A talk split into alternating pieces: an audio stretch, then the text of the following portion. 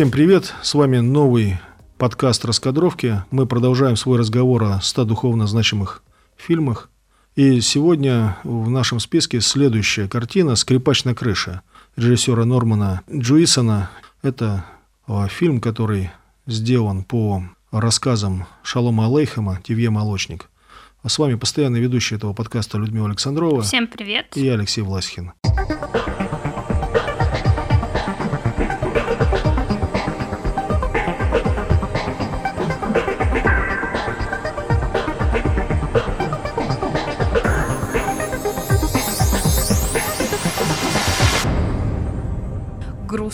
Смешная история.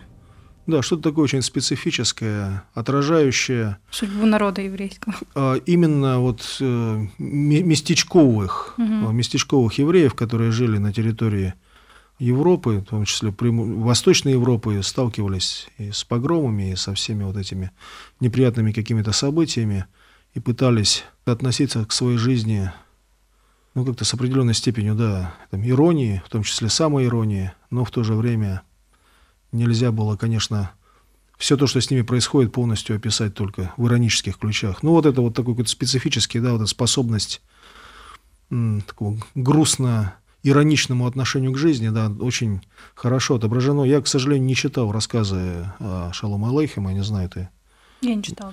Вот на, насколько они верны, а, так сказать, по, атмосфере подлинника, ну, по крайней мере, все мюзиклы, экранизации, у них этот какой-то тональность присутствует. Хотя среди критиков а, именно фильма Нормана Джуисона есть те, которые говорят, что именно фильм получился, ну, слишком, слишком широким, в смысле, слишком лишенным контекста.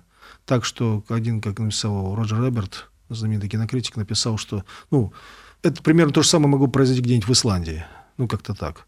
Ну, Другие, да. правда, видят в этом сильную сторону, что это некая универсализация позволяет соотнести себя а, с, э, с событиями там, человеку, который находится в другом совершенно культурном контексте. Но вот тут э, совсем режиссера нет с командой хочется защитить, потому что все-таки они заморачивались. Вообще довольно э, забавная история вышла с режиссером, потому что э, ну был уже бродвейский мюзикл, как мы сказали, с да. большим успехом шел на Бродвее. Там уж точно была сплошная условность, потому что Бродвей это и есть условность. Захотели снять фильм по мюзиклу, а, а продюсеры решили, что режиссер должен быть э, евреем да, еврейской национальности. Они пригласили Нормана Джуисона, который, у него фамилия буквально переводится еврейский сын, они думали, что это еврейская фамилия.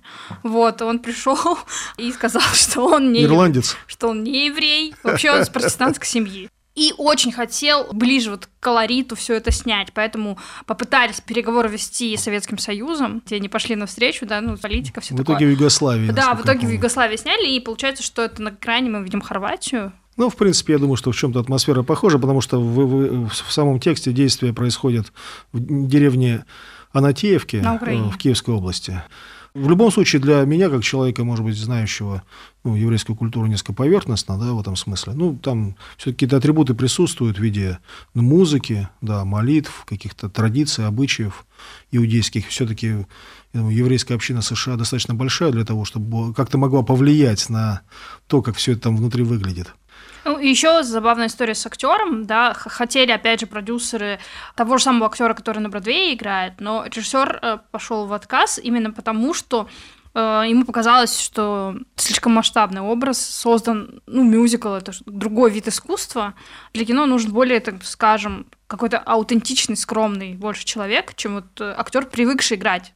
Но взял он все равно актера, который играет на сцене, только в лондонской версии. Да, Хаим Тополь. Да, да, да. А Хаим-то Тополь, ну, он там чуть ли не наизусть это знает, этого знает Шолома Алейхема, вот. все знал, да, все эти традиции и так далее. Ну, и, и забавно, что ему 35 лет было, а он играет пожилого человека.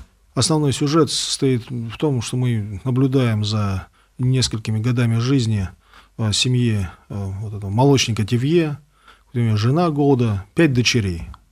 главное его богатство и, конечно же, главная проблема, потому что их всех нужно выдать замуж хорошо, а они, мягко говоря, не очень богаты.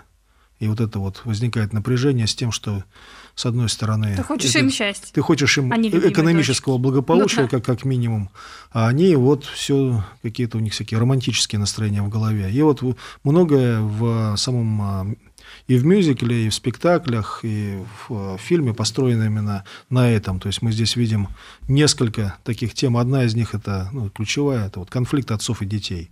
А сам Тивье отвечает за традицию, ну, с, с определенной степенью иронии, потому что мы тоже понимаем в процессе фильма, что для него традиция – это очень важное что-то, но он не настолько слепо и предан, нет, ну да, просто чтобы в нем всегда не... любовь побеждает. Да, да, да, большей частью, да, побеждает в нем все-таки любовь к дочерям. А они, конечно, э, ну, отсюда всякому жару задают, потому что это начало 20 века еще, да, то есть такой эпоха, это, мягко говоря, не сильно традиционная, когда новшество, новаторство было чем-то, что ну, считалось признаком там, прогресса, всего самого лучшего, а традиция, ну, что-то такое не очень хорошее. Тут еще важно вот контекст э, времени самого мюзикла. Мюзикл вышел в 1964 году, фильм в 1971 году.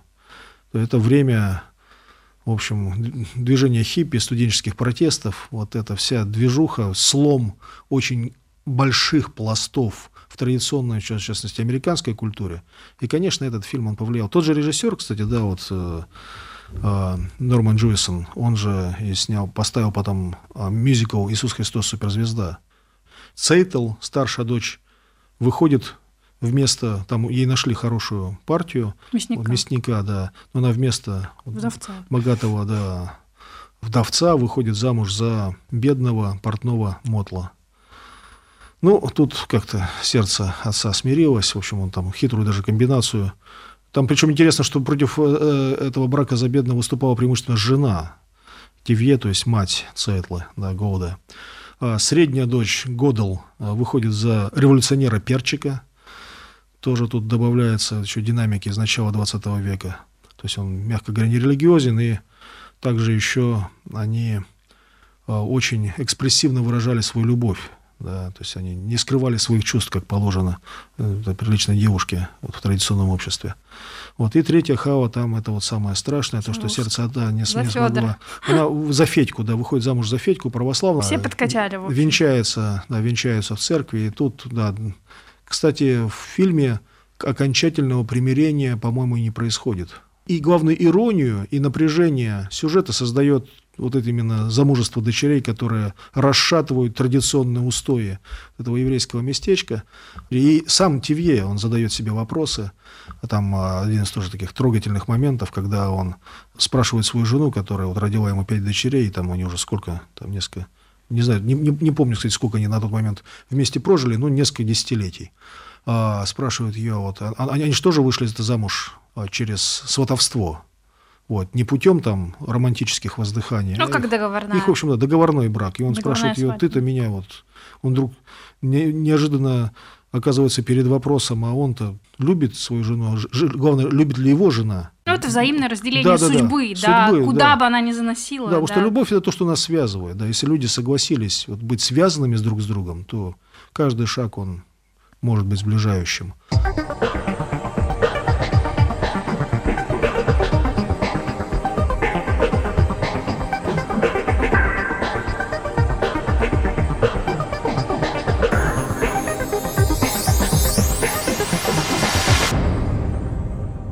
Но помимо конфликта традиции и новшества, здесь есть и другие темы, тема антисемитизма. Хотя вот мы вначале видим такое достаточно идилли, идиллическое сожитие вместе вот, э, еврейской общины и э, там, окружающих там, украинско-православного угу.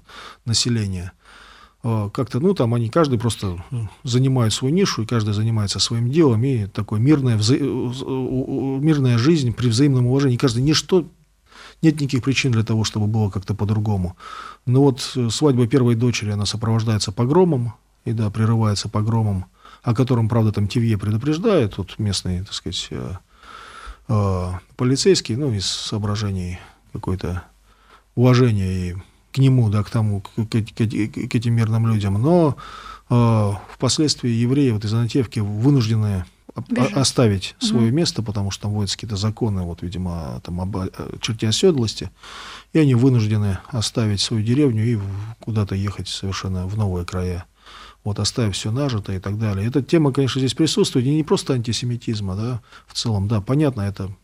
Я бы сказал, что вот здесь то самый универсальный посыл некоторых интонаций Тевье, он помогает ну, вообще увидеть в нем как символ ну, просто обычного маленького человека, живущего обычной мирной жизнью, которому почему-то вот которого почему-то кантуют. Ну, который попал под колесо истории. Да, да, который почему-то оказывается ну, неугодным там, там государственной машине. Шалома Алейхама была ностальгическая больше задача, вот описать именно вот этот мирок, который как бы ушел навсегда вообще. Ну, то есть его больше нет такого мира. Нету тех людей, которые так жили. В любом случае, трагедия маленького человека здесь показана очень как-то тепло и убедительно.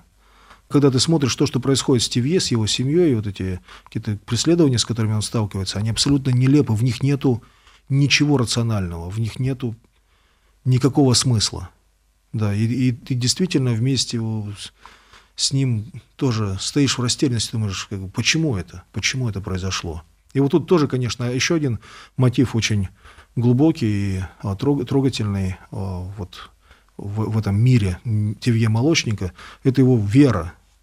Да, потому что он, следуя традиции там, библейских персонажей, как там Иов или там а, псалмопевца, автор, автор библейских псалмов – а, все, что с ним происходит, он превращает в молитву. Да, все эти приключения в разговор дочерьми, с Богом. разговор с Богом, да, да, да, спасибо, да, именно здесь, может, молитва звучит как-то чуть-чуть, может быть, высокопарно даже, именно как в разговор с Богом. То есть все, что какие-то неурядицы там, и отношения с женой, с дочерьми, со своей ложь, что там с лошадью его происходит, и, и эти погромы, и эта боль, да, это тоже часть его разговора с Богом, причем этот разговор, он не является таким подчеркнуто таким стерилизованным, да, просто вот какие-то правильные фразы, вот правильные какие-то молитвы заученные, да, хотя и, и заученные производит, он, он знает тоже, но именно это вот попытка принести Богу не только свою благодарность, но и недоумение, непонимание, да, свою боль. И в этом смысле его вот эти разговоры с Богом, они действительно очень честны, очень трогательны, и они являются глубоким продолжением библейской традиции, которой тоже свойство не только там, благовения, но и вопрошание, даже спор, какое-то несогласие, да, потому что в Библии тоже вера представлена не как поклонение или там страх, наказание, еще что-то там. Это и спор, это и несогласие, это и борьба. Да, важно, что она, ты, она происходит в контексте твоего разговора с Богом. И в этом смысле, как сказал один там тоже э, богослов, по-моему, что все, что мы приносим Богу, это есть молитва. Сам образ скрипача на крыше это тоже некий разговор с Богом, да, зачем лезть на крышу, чтобы исполнять музыку, хотя вот в фильме есть такой, такой персонаж, да, там какой-то известный скрипач, ты еврейский. Кстати, отсылка к Марку Шагалу. Ну, к картине Марка да, Шагала, да. Ну да. и Марк Шагал э, тоже писал эти свои картины, будучи изгнанником, будучи в, во Франции. Скрипач, балансирующий да. на крыше, и казалось бы, вообще, зачем он туда, для кого он играет? Да, да, да. И ты понимаешь, что он играет одновременно и для людей, которые могут его услышать, и играет для, для Бога, Бога, играет для самого себя, и при этом это вот такой образ хрупкости, ненадежности, которую очень глубоко чувствовали люди, оказавшиеся выгнанными из своих ну домов. да, то есть нужно доиграть свою мелодию и не сломать шею. Ну, типа, это и есть жизнь человека. Это и есть жизнь да. человека, да. Но при этом, а, а вот их опыт, он позволил, позволяет им выразить вот эту какую-то, ну, то, что, то, что испытываем иногда в жизни все мы вот эту некую ненадежность и, и желание все-таки доиграть эту песню и доиграть эту мелодию, вот, чтобы она не прервалась.